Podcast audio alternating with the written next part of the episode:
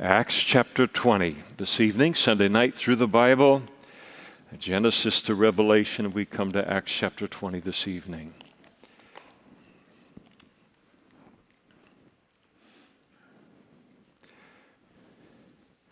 Verse 1. After the uproar had ceased, and we remember that Paul is continuing his third missionary journey at this point, uh, that great riot that occurred uh, there at the theater in Ephesus, as we studied last week. And uh, after the uproar of all of that, uh, the ceasing uh, of that with the uh, exerted authority of, of the leader there in the, in the city of, of Ephesus, that Paul called the disciples there in Ephesus to himself he embraced them and he departed to go to Macedonia. Macedonia being northern, uh, modern northern Greece. And uh, so, this great affection that he had for the body of Christ, and not merely the theologian, the great theologian that he was, but he loved people. There's something about a hug and embracing and departing, uh, and uh, that expressed that related to Paul's heart toward those he uh, that made up the body of Christ. And when he had gone over that region of Macedonia, northern uh, Greece, uh, and he encouraged them with many words. So he is continuing as he intended on this third missionary journey to visit the churches that had been established in the first two missionary journeys and to build them up in the faith. It's a very, very hostile environment toward Christianity at that time. It would become much worse, but uh, it was uh, still very much that. And uh, uh in term, especially in terms of, uh, of the Jews coming against uh, the teachings of Paul and the teaching of the gospel. And so he then came to Greece proper, and he stayed there uh, three months. And so he makes his way now into uh, that part of Greece. He stays for a period of three months. And uh, he had intended to make his way to the city of Jerusalem. And, uh, and as, a, as a part of a quick move back to Jerusalem, uh, this threat that uh, is in plot that comes against him for his life as he was uh, uh, about to sail to Syria, making his way toward Jerusalem. This changed everything. Uh, that uh, intent of his heart was put off a little while, and then he decided to return uh, through uh, Macedonia. And so went back up into northern Greece again and strengthening uh, the body of Christ there. And Sopater of Berea uh, accompanied him to Asia, also Aristarchus and Secundus of the Thessalonians. So we see people from these various churches that he had been to and encouraging them, churches that he had been used to establish. They were now joining him on his journey. Gaius of uh, Derbe and Timothy and uh, Tychicus and also Trophimus of Asia. And these men going ahead waited for us at Troas. And the us uh, refers to uh, Paul and it refers to Silas and it refers to um, Luke, Dr. Luke, who is writing uh, by the Holy Spirit the book of Acts. And so they make their way onto Troas under the instruction of the Apostle Paul. Paul has the intention of um, meeting them there shortly. And, but we, Luke said, sailed away from Philippi after the days of unleavened bread, and in five days joined them at Troas, where we stayed seven days. So you kind of need a map, a map in the back of your Bible to follow all of this. But during that period, uh, Paul uh, headed over to Philippi, a church that loved him and a church that he loved, and uh, spent a little bit of time there. And, uh, and then in five days, he joined them uh, in the, the city of, uh, of Troas as he had instructed them. And there he stayed for seven uh, days. And so he joined the team there, uh, and uh, because he leaves on a early on a, uh, the following Monday morning, uh, then he would have arrived at, on that Monday or Tuesday of that week. Now, on the first day of the week, immediately before his departure, after the end of the seven days, when the disciples came together uh, to break bread. And the first day of the week, of course, is uh, Sunday. And, and so uh, there's going to be in Troas, all of these Christians come together and they're going to have a, a, a, meeting. And the Apostle Paul is going to teach at that meeting, and they're going to enjoy the Lord's Supper together, probably enjoy um, a meal together after the evening is, uh, events have occurred. And so they come together for all of that. It occurred on a Sunday. Sometimes people want to fight. Uh, only people, only uh, the Sabbath only people that say, well, everybody should meet on the Sabbath and Sunday is an illegitimate day uh, for assembling together. Um, all days are the same in Christ, and so you can assemble whenever you want. Uh, but here we see a case of uh, uh, Sunday worship going on, as well as many other uh, cases for it in the New uh, New Testament. And so they came together. Sundays were a, a, good day. It, it is an evening service. Almost certainly, it begins in the evening. Remembering that um, the early body of Christ was made up of a lot of different people, but it was also made up of slaves and uh, servants, and so they wouldn't have the day off on a Sunday. Sunday is, is a day off, is, uh, is something that's extraordinary for uh, the world that has been influenced by Christianity and by the Bible. So they would have worked uh, uh, these folks right on through the week, and so this gave them an opportunity to come out and be a part of, of the meeting uh, as well. And so Paul uh, uh, ready to depart the next day, that Monday, he spoke to them and he continued his message until midnight. And so there's an urgency about what he is, um, what he wants to share with them.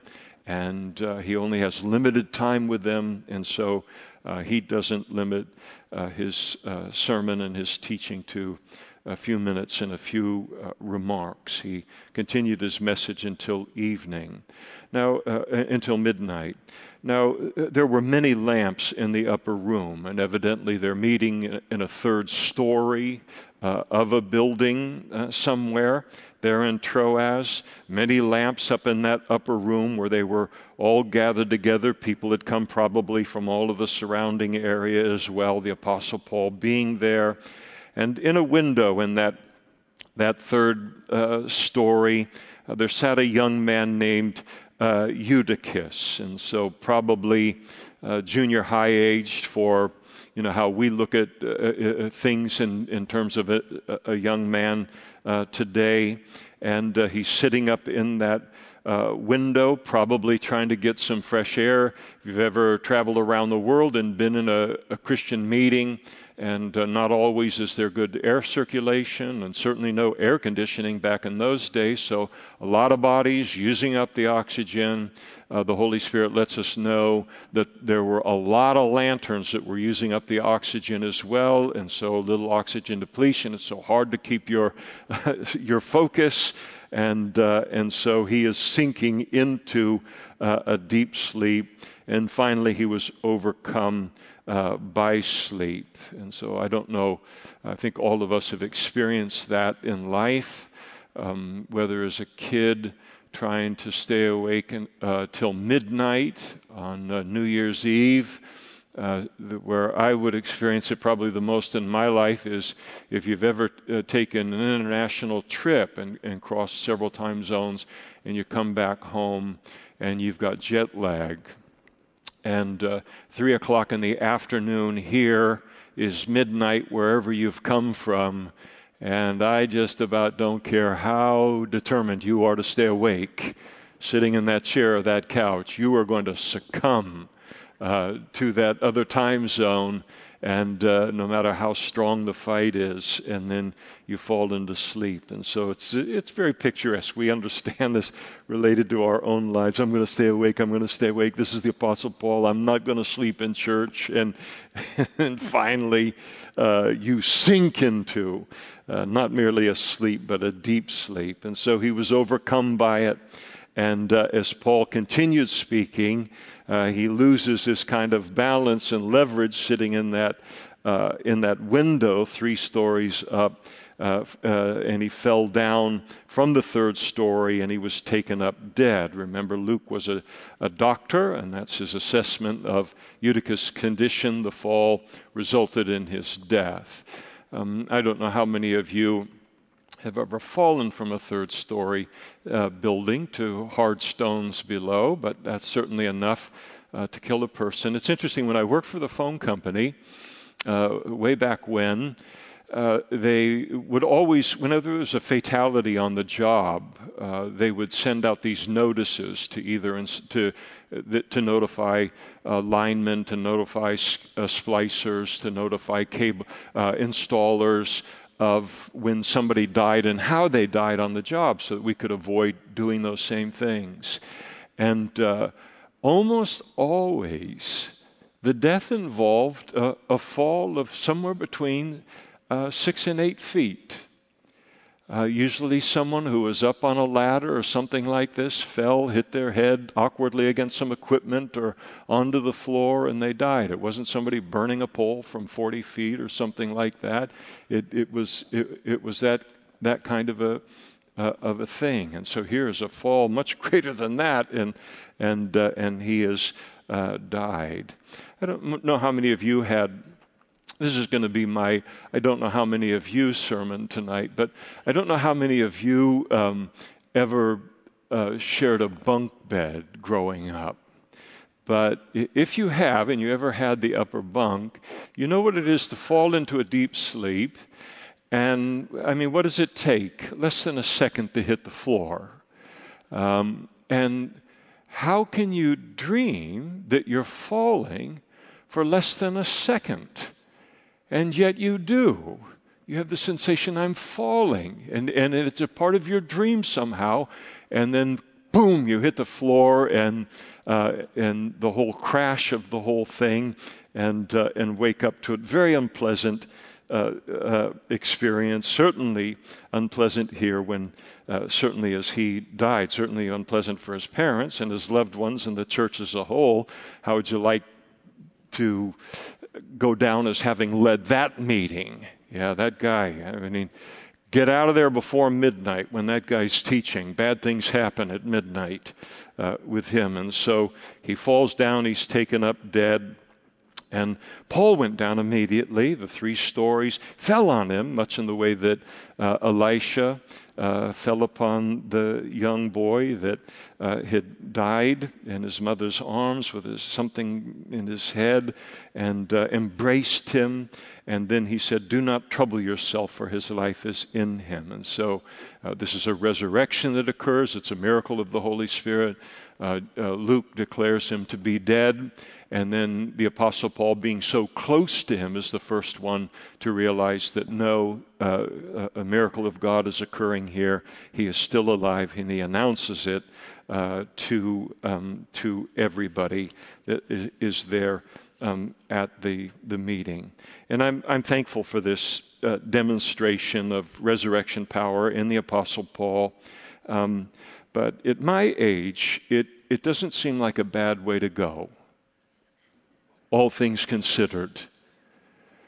You're a church, it's a warm room, you get a little drowsy, you have the sensation that you're falling, and the next moment you're in heaven.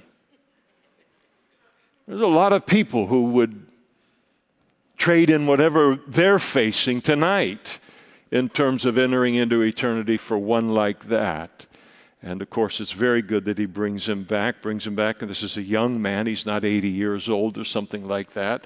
And uh, so, certainly no root of bitterness, no argument that he might get from an 80 year old. uh, if, if it had been done to him.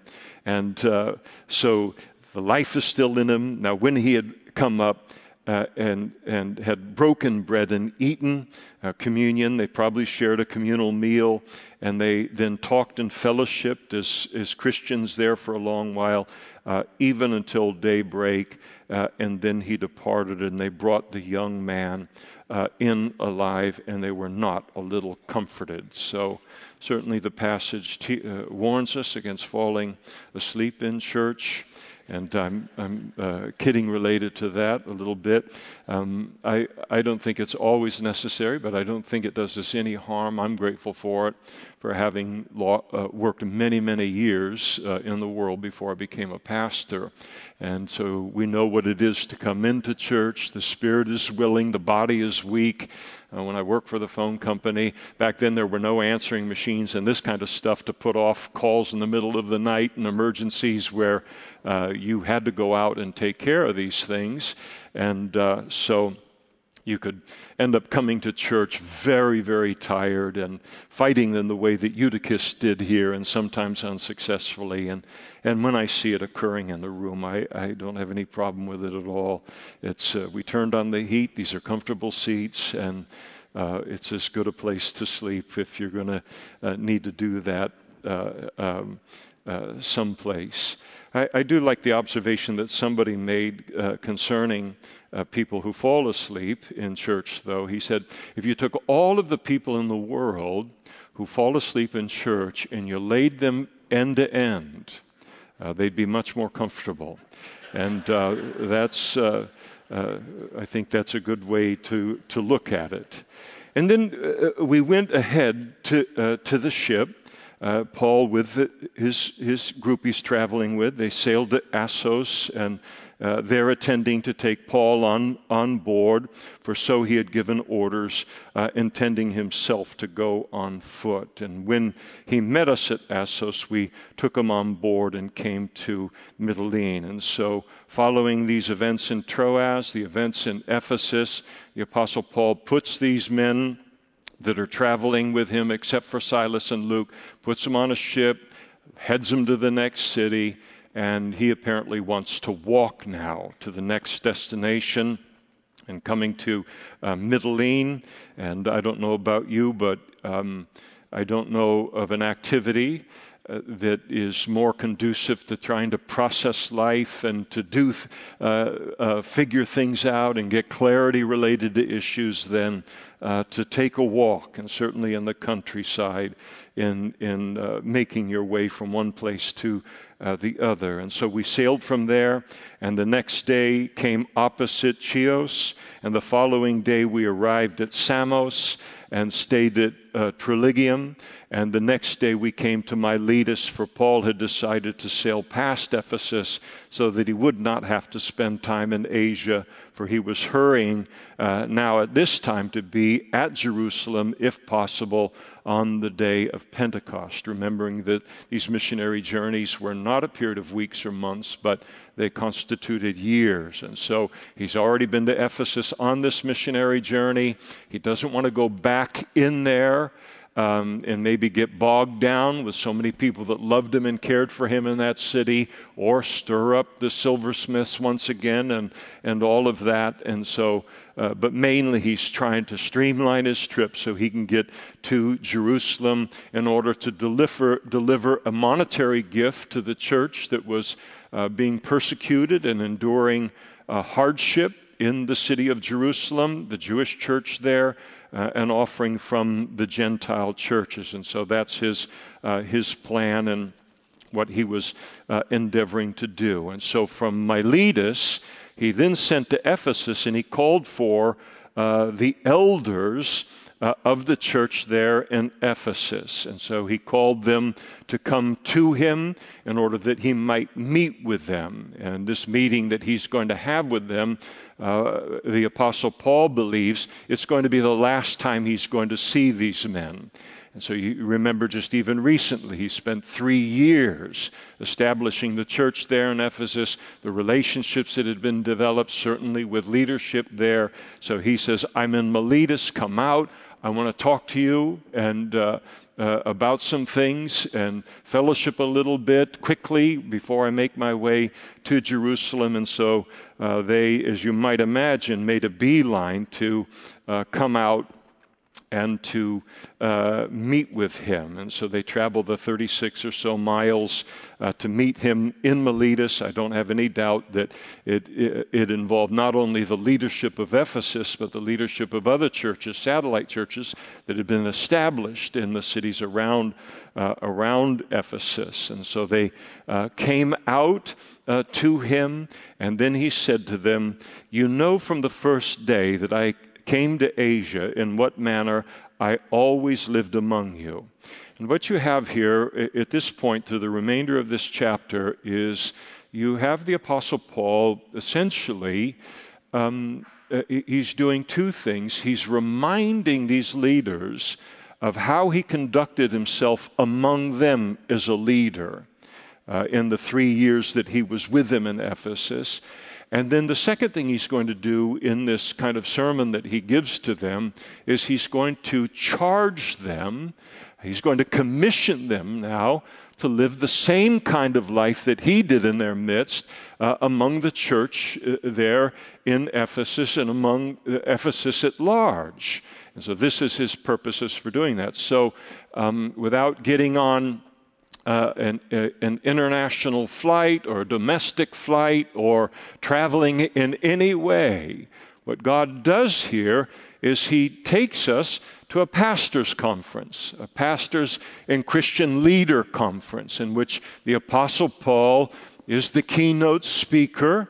And he is going to be speaking to them, to us, about uh, this kind of calling uh, and what it is to have this kind of calling and the responsibility and the privilege that is associated with it. So it's invaluable. Now, sometimes I don't know how much um, the average Christian goes into 1st and 2nd Timothy and Titus, which are letters that are written specifically uh, to church leaders about how to oversee a church and, and all. But uh, God, the Holy Spirit doesn't relegate uh, this input to those letters. In other words, he wants every Christian to understand these things, to understand what is to be the standard for leadership in a church, the attitude of leadership within a church, because if the leaders of the church understand from God that they are supposed to be a certain thing and conduct themselves in a certain way, but the congregation doesn't realize that they are compelled to do that and be that, then you can have a disconnect that occurs. And so God wants us to, to all be on the same page. This is what is expected of leadership within a church, certainly of Christians as well, but as a, a leadership in a church, and uh, and and I need to know this as much as any of the leaders uh, uh, in a church need to know it as well, by virtue of it being uh, where it is. And so he begins to speak to them uh, of the things that they had seen in him while they served with him in Ephesus. And he said, you, uh, you know from the first day that I came to Asia in what manner I always lived among you, serving the Lord with all humility, with many tears and trials which happened to me by the plotting of the Jews, how I kept back nothing that was helpful, but proclaimed it to you and taught you publicly and from house to house testifying to Jews and also to Greeks repentance towards God and faith toward our Lord Jesus Christ. And see, now I go bound in the Spirit to Jerusalem, not knowing the things that will happen to me there, except that the Holy Spirit testifies in every city, saying that chains and tribulations await me, punishment and, imprisonment awaits me in, in uh, the city of, of Jerusalem. But none of these things move me, nor do I count my life dear to myself, so that I may finish my race with joy and the ministry which I received from the Lord Jesus to testify to the gospel of the grace of God. And indeed, now I know that uh, you all, among whom I have gone preaching the kingdom of God, will see my face no more. And therefore I testify to you this day that I am innocent of the blood of all men, for I have not shunned to declare to you the whole counsel of God.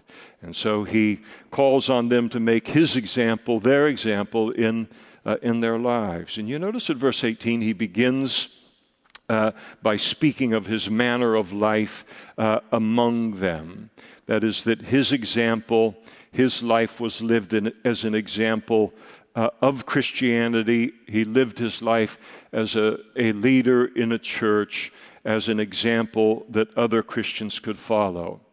Um, he doesn't begin his sermon in the way that uh, so many brochures and related to conferences and things that are going on today uh, doesn't begin by instructing them on how to outline a sermon uh, or how to build a big church or how to be an effective public speaker or have a dynamic ministry these kinds of things that are uh, uh, put to the forefront so often today. But rather he emphasizes the importance of being an example of what we believe and living a life that's consistent with the message that we teach and we preach. So he says, You never saw a double life in me. You never saw a secret life. You never saw hypocrisy in me. There's the old saying about the person, uh, the Christian, or any person uh, really, but we'll apply it to Christians. And uh, the old saying goes, What you are speaks so loudly, I can't hear what you're saying.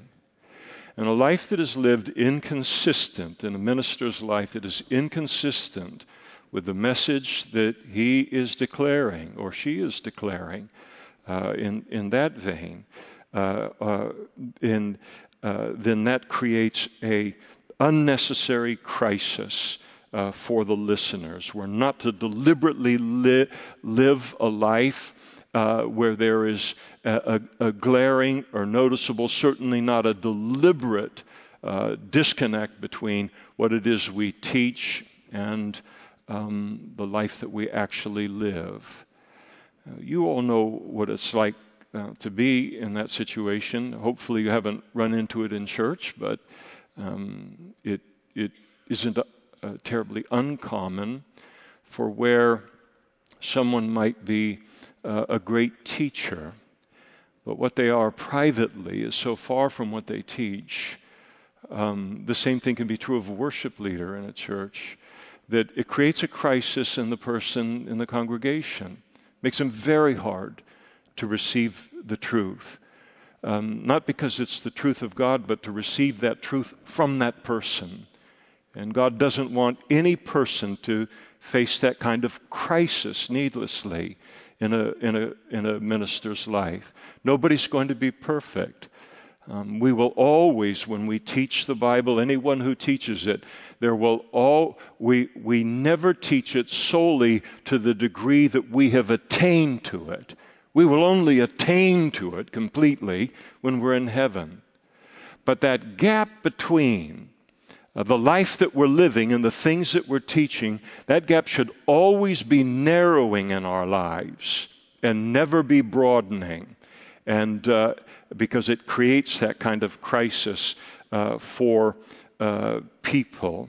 There's the old joke uh, based upon truth, as most uh, good jokes are, about the pastor's life uh, for a congregation, their pastor's life uh, outside of the pulpit being so questionable uh, that they wished he never left uh, the pulpit.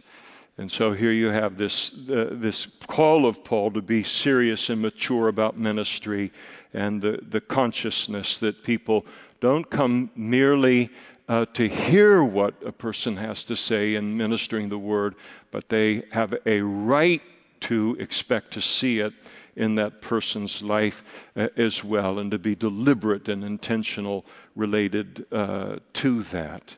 Then, second, in verse 19, we notice that Paul served the Lord. And here we have something that is a, a tremendous revelation on the part of Paul, in that he, it, it, it, Paul reveals to us his motivation for his Christian service. And his motivation was to serve the Lord. And this is a critical motivation, and the reason it needs to be the highest motivation in our lives in, in Christian service, because sooner or later, it doesn't matter how much we love people, our Christian service one day will require us to do and to make sacrifices that we would never make for other people, but we would make them for God. And as an expression of our love for God, and, and to one day hear his well done. The motivation for why we do what we do uh, is an absolute key to longevity in our Christian service. And the highest motivation is to serve um, uh, the Lord. It's the only motivation that holds up over the long haul. And then in verse 19, Paul continued his uh, uh, encouragements and exhortations to them by speaking of the importance of uh, humility. He not only served the Lord, but he served with all humility, where the minister or the servant or the leader um, views themselves with uh, with uh, uh, uh, humility. They have a, a, humble and a modest opinion uh, of ourselves. And so there isn't a place for, sometimes you, you, can see it where um, the minister is like a rooster and or a peacock. I mean, it's just like as, as proud as can possibly be sometimes, and and uh, we have to be careful uh, of of this. And the realization that in a church service, really anywhere, but in a church, the church exists for God. It's about God. So here we have 16 acres or so, almost 17 acres. How many acres, you subtract all of the churches in town, and, but how many acres are set aside for all manner of things in just this community alone? And, and so, what uh, the, the property that a church is, is on, certainly the sanctuary of a church, that is to be solely about God. It is not about the minister or the ministry team uh, or drawing attention uh, to uh, our, ourselves. And, the, and the, one of the worst kind of deceptions that can occur is this idea that you have to be have hold a certain charisma or a certain way of talking or all these kind of things in order to draw people to you and your personality. Well your personality when it's just natural that's fine. That's part of the calling. But draw people to you make yourself the center of attention and then you will point people to god the problem is, uh, without humility, very few people then get pointed to God. and so, uh, this, uh, this humility, this healthy view uh, of, of ourselves, uh, everything about uh, this calling and church leadership is um, all grace. Um, it is a hundred percent um, a work of God's grace in our lives, and for us to understand that in, in leadership. Sometimes people um, will say something nice to me, and and uh, or whatever it might be, and I will tell people I am a product of two things. I am the product of God's grace, number one, and of the prayers of God's people. That leaves very little for me to glory in, which is just exactly how God has to keep a knucklehead like me um, in, in place. And pride's a great danger within church uh, leadership, and to lose sight of the fact that God has called us, most of us, simply because we were the weakest and the most foolish, base, unworthy, ignoble person that He could find to use. So that when He used us, people would be so shocked the only conclusion that they could come to is it's God working in that person's life. I know that guy. And that's not the guy I know. That's God working through that guy. Famous passages Paul wrote to the church at Corinth. You see your calling, brethren, that not many wise according to the flesh, not many mighty, not many noble are called, but God has chosen the foolish things of the world to put to shame to wise, and God has chosen the weak things of the world to put to shame uh, the things that are mighty, and the base things of the world which are despised, God has chosen and the things which are not, to bring to nothing the things that are, that no flesh should glory in his presence. And so often, I think all of us, certainly in, uh, in everybody that I know in terms of the pastorate or teaching ministry, um, we certainly we believe the truth of that passage. Um, but the longer we walk with the Lord and we serve the Lord, um, the truth of that passage dawns on us deeper and deeper and deeper, and everything that we thought was an asset or something other than grace for his use of us uh, ends up falling by the wayside, and we realize no, he chose the most foolish thing he could find in order that when he used that foolish vessel, people would know that it is God at work and that He would receive the glory. When God uses any of us, He uses us despite us and not because of us.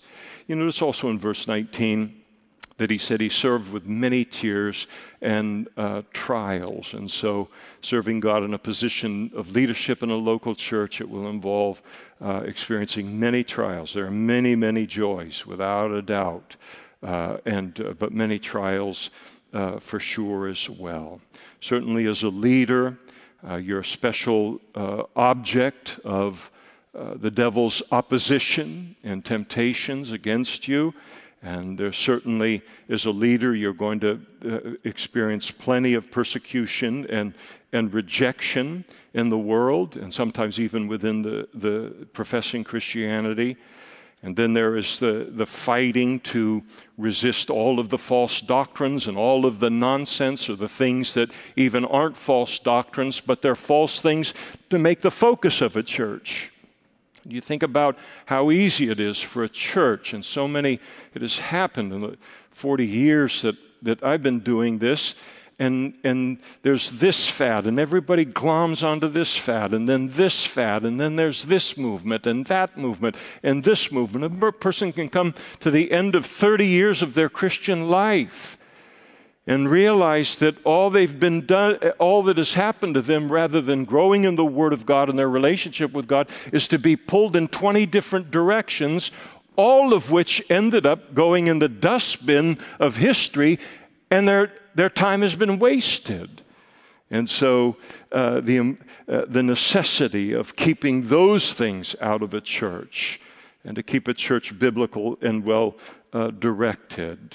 And then there's the knowledge that comes with knowing all of the, so many of the private difficulties and trials of those that uh, attend a church.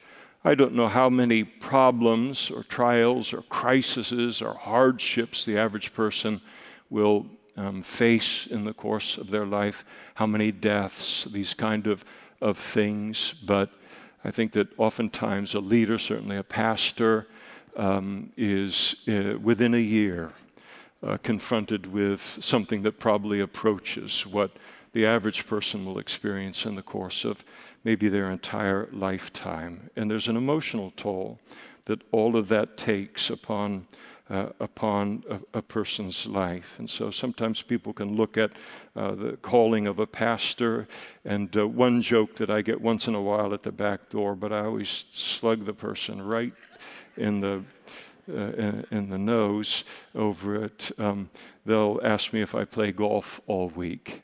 And I pull a club out. I keep one right behind the door uh, after the morning services, and I whack them with it. So I don't know what the calling looks like from uh, from another vantage point. Um, it is uh, it is it doesn't always have a, a, strict nine to five aspect to it, and um, there is never a time in which you aren't carrying something. Uh, usually something very, very significant that's going on uh, in the church or in people's lives. And, and so there are many tears and there are many uh, trials. Christian service I think that whatever it might be has never been easy. It's not intended to be easy. And uh, sometimes we just need to be reminded by the Apostle Paul not to bring another expectation to leadership within a church. I'm also convinced that um, God takes and puts a leader and, and puts him in a place uh, in, in uh, in a church and then allows them to uh, endure, sometimes even private in their own life, many tears and, and many trials in order to develop our character. I mean, if everything was just going from mountaintop experience to mountaintop experience, it would be almost impossible not to become uh, proud, to become arrogant, uh, to talk down to people, to become a peacock um, in, in the church. And, uh, and so these trials and these difficulties, they, uh, they uh, f- develop a godly character in our lives. It forces us to stay close to God and to remain dependent upon God.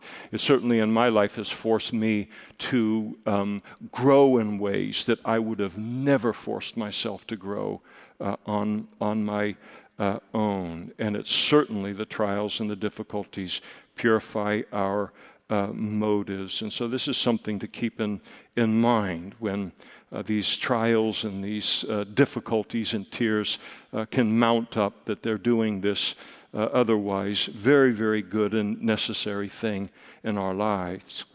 In verse 20 and 21, Paul gives his attitude or his heart um, uh, in terms of uh, preaching the gospel. Uh, just a couple more verses down the line, he's going to talk about his attitude uh, related to teaching the Word of God. You preach to the lost, um, you teach those who are saved. And so here he's talking about uh, his attitude toward the preaching of the gospel. And here he gives us this great definition for how a person gets saved. And first and foremost, of course, it occurs by putting our faith in Jesus for the forgiveness of our, uh, our sins. But I want you to notice that word repentance right in the middle of that section of his, his sermon. And, uh, uh, and so it, it, to be saved is to turn to God and put my faith in Jesus Christ for the forgiveness of my sins, be born again. But in, it, it, to turn to God means I have to turn away from something in life to do that. And that's what repentance is. Repentance means to have a change of mind about my life, the direction of my life, how I'm living my life. And so, in order to turn as I'm walking in the world and, and living and walking in the direction of sin and selfishness, in order to turn to God, I must of necessity repent of these other things. And, and the reason that's important to hear is that repentance is the, the great um, minimized word related to salvation the necessity of repentance in salvation. It's not how we get saved. We get saved by putting our faith in Christ. But in order to turn to Him, there is that counting of the cost. If anyone wants to come after me, let him deny himself, take up his cross, and follow me. To turn to God means I'm going to have to then turn away from these things now and give my life uh, to the Lord fully for His his, his purposes. And so, this beautiful uh, repentance. Sometimes people think of repentance because you see, when I grew up, I, I especially like the comics in the New Yorker magazine. And uh, and when I was eight years old, I subscribed to the New Yorker magazine. I'm just kidding. Uh, but occasionally I would go to a doctor's office or a dentist's office and they would have it in there. And I thought they just had the best comics in, uh, in there. It's very cerebral. And uh, so, what magazine here has the greatest comics? And and they were uh, terrific. And so you'd see uh, pretty regularly back in those days there would be somebody his hair's really long and his, and gray and a big long beard and he's got a sandwich signboard on and repent the end is near and they would there would be some joke about that. And repentance is oftentimes viewed as kind of a negative uh, thing by people, but repentance is a privilege. It, it is a privilege to be able to have a salvation offered to us that not only allows us to turn to God, but gives us the power and the ability to turn away from our own life and these old bondages now to follow God. The first word out of Jesus' mouth in his public ministry was the word repent. Repent, for the kingdom of God is at hand. And when Jesus called on people to repent, there was no sense that he uh, was doing something terrible to a person by calling them to repent, giving them the opportunity to repent, but that only a wonderful thing was being extended to them and a wonderful call in their lives, uh, exactly uh, as. Uh, uh, uh as it, it, it, truly is. I just want to say one final thing here in regard to, to proclaiming uh, the gospel. Today, in, in more recent years, it's been kind of trendy to follow the saying of St. Francis of Assisi, and where people will say, preach the gospel at all times, and when necessary, use words. And of course, we all understand what St. Francis of Assisi was saying and uh, declaring that uh, a, a life lived as an example of a Christian is a powerful witness in any environment where we're not able to share the gospel uh, verbally. But we should never conclude that it's enough to just simply live a godly life before people and then never share the gospel with them. The source of that, that godly life, that changed life. And it's important to uh, proclaim the gospel as well. And people will never understand the gospel uh, from my life alone. It has to be spoken to them. Paul wrote to the church in Rome, For I'm not ashamed of the gospel of Christ, for it's the power of God to salvation for everyone who believes, for the Jew first and also for the Greek, for in it the righteousness of God is revealed from faith to faith, as it is written, the just shall live by faith. In, in verses 22 to uh, 24, you notice Paul's autobiographical statement. He said, In spite of all these tears, in spite of these trials, in, sti- in spite of the, promise that chains and imprisonment awaited him uh, uh, further down in his, uh, in his calling. Uh, he said, None of these things uh, move me. And that was his attitude uh, toward them. And you ask yourself, what lay behind that kind of a decision and that kind of a commitment? And he tells us, Nor do I count my life dear to myself. The Apostle Paul's attitude toward himself was I'm not too good to do anything that God calls me to do. I'm not above doing anything that God calls me to do. I'm not above experiencing and being faithful uh, to what God has called me to do, whatever the hardships might be related to, uh, to my uh, life. And he looked at God and he said, to, uh, uh, related to God, so important in all of our lives as Christians, but certainly leaders, Lord, my life is yours. You spend it however you want, wherever you want. You do what your plan is. And I think that the Apostle Paul, he was very aware, uh, all the way to the end of his life, of who and what he was before he became a Christian. A zealot religiously, but he was wasting his life. He was throwing his life away. It is, uh, you are, it is as possible to waste my life and throw my life away in the realm of religion as it is in sex, drugs, rock and roll. He was wasting his life. And there was that recognition that if God had not come into my life and He had not saved me, I would have thrown my life away a hundred different ways. And that recognition in our lives as well. And so, Lord, I would have destroyed myself any one of a hundred ways. And you have chosen to take my life and you have a plan for it.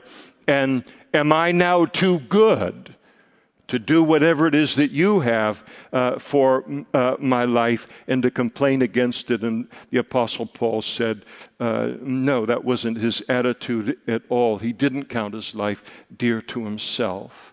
Jesus declared, and whatever, whoever of you desires to be first, let him be a slave of all.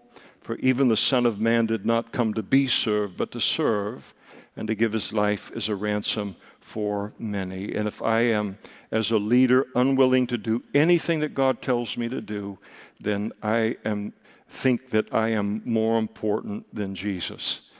And if the leadership of a church becomes uh, something, a, a group of people that begins to count their life dear rather than being servants of the body that, that they are serving, uh, then that church is going to end up being ruled by a bunch of proud, uh, self important uh, prima donnas and snowflakes, whatever uh, that will translate into in coming years. And so our understanding of ourselves is that God owns us and he can do whatever he wants with our lives. In verse 26 and 27, Paul gives his attitude uh, and, and his heart related to the teaching of God's word. And uh, verse 27, he taught them the whole counsel of God, the whole Bible. He declares this as if this is a great accomplishment in his life. And uh, to have, have done that, I, I, am innocent of the blood of all men because I have not shunned to declare to you the whole counsel of God, entirety of the Bible. I don't know how to declare the whole counsel of God to a congregation except to teach the Bible from Genesis to Revelation. And then on the Sunday mornings to teach through individual books in the Bible so that ultimately everybody who wants to within a church can receive the entire uh, counsel of God. I like the old saying, it takes a whole Bible to make a whole Christian to reach a whole world. And, and it's true. And one of the great things that I love about teaching the Bible and heading to the next passage and heading to the next passage and, and then to the next passage is that it keeps me well directed. Uh, again, there's a numbskull that lives inside of me, and in every pastor you will ever meet. We all have our hobby horses.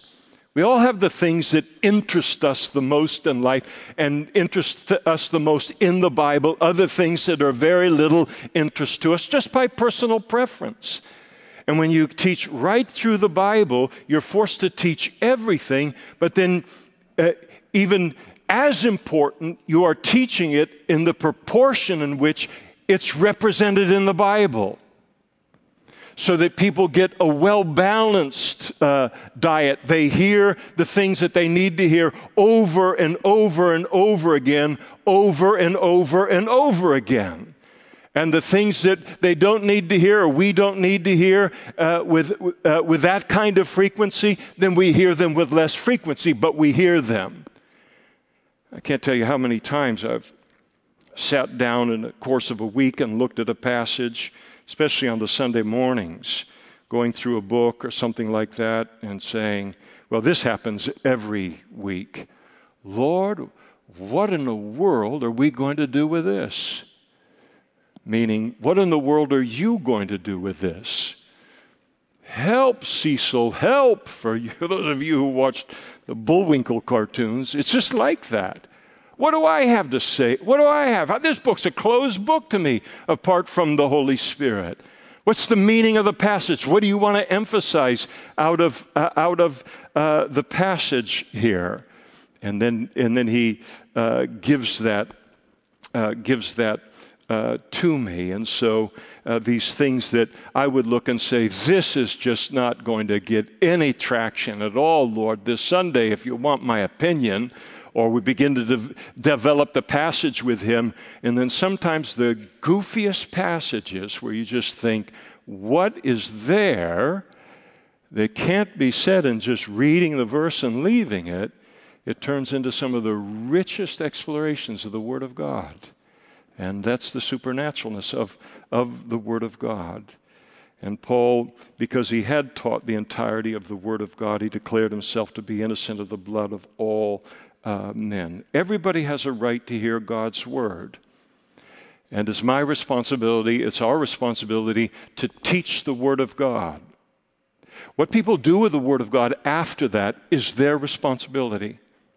But until I teach the Word of God, I, and, and if I deliberately neglect that teaching in their life, then I'm guilty of their life in a sense because now they're living a life in which they are ill informed biblically, and I'm the one that's at fault for that. And the only way to keep from carrying that guilt as a Bible teacher and as a pastor is to teach the whole uh, counsel of God.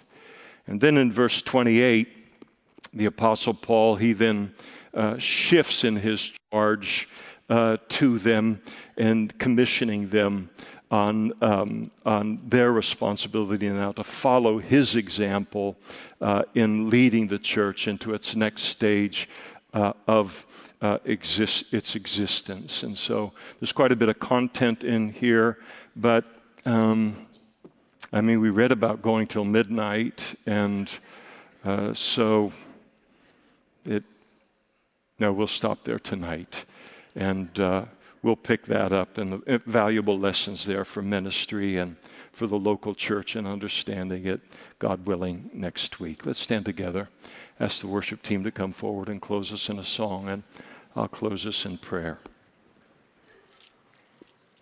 If you're here this evening, and it's possible, unfortunately, in lots of environments to um, spend a lot of time in religious environments, even environments that claim to represent Christ and never be told the necessity of being born again, putting my faith in Jesus Christ to be saved.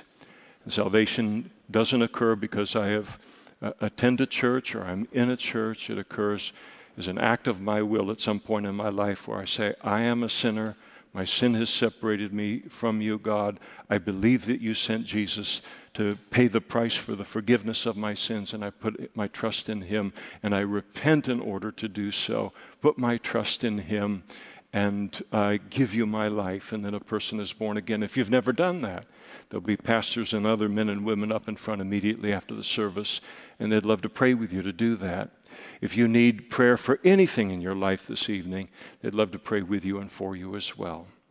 Father, thank you for this passage this evening and the glimpse that we have into um, the Apostle Paul's life. Um, these autobiographical statements that he makes. We see his doctrine, we see his travels, um, we read his sermons, his preaching, but to be able to look tonight at what lay in the depths of this man and his understanding of the Christian life, his understanding of ministry. What was at the foundation of his faithfulness and living such a self sacrificial life and such a fruitful life? And we thank you for the opportunity to begin to explore those things even this evening, as leaders, Lord, but then as members of a congregation, and to realize that a local church is not some big experiment where we get to do just whatever we want or whatever crazy idea that comes into our minds, but that it's the most important thing that's happening in the entire world. And it's to be handled in a certain way and it's to be led by certain people. And we thank you for this instruction tonight. And we thank you in Jesus' name. Amen.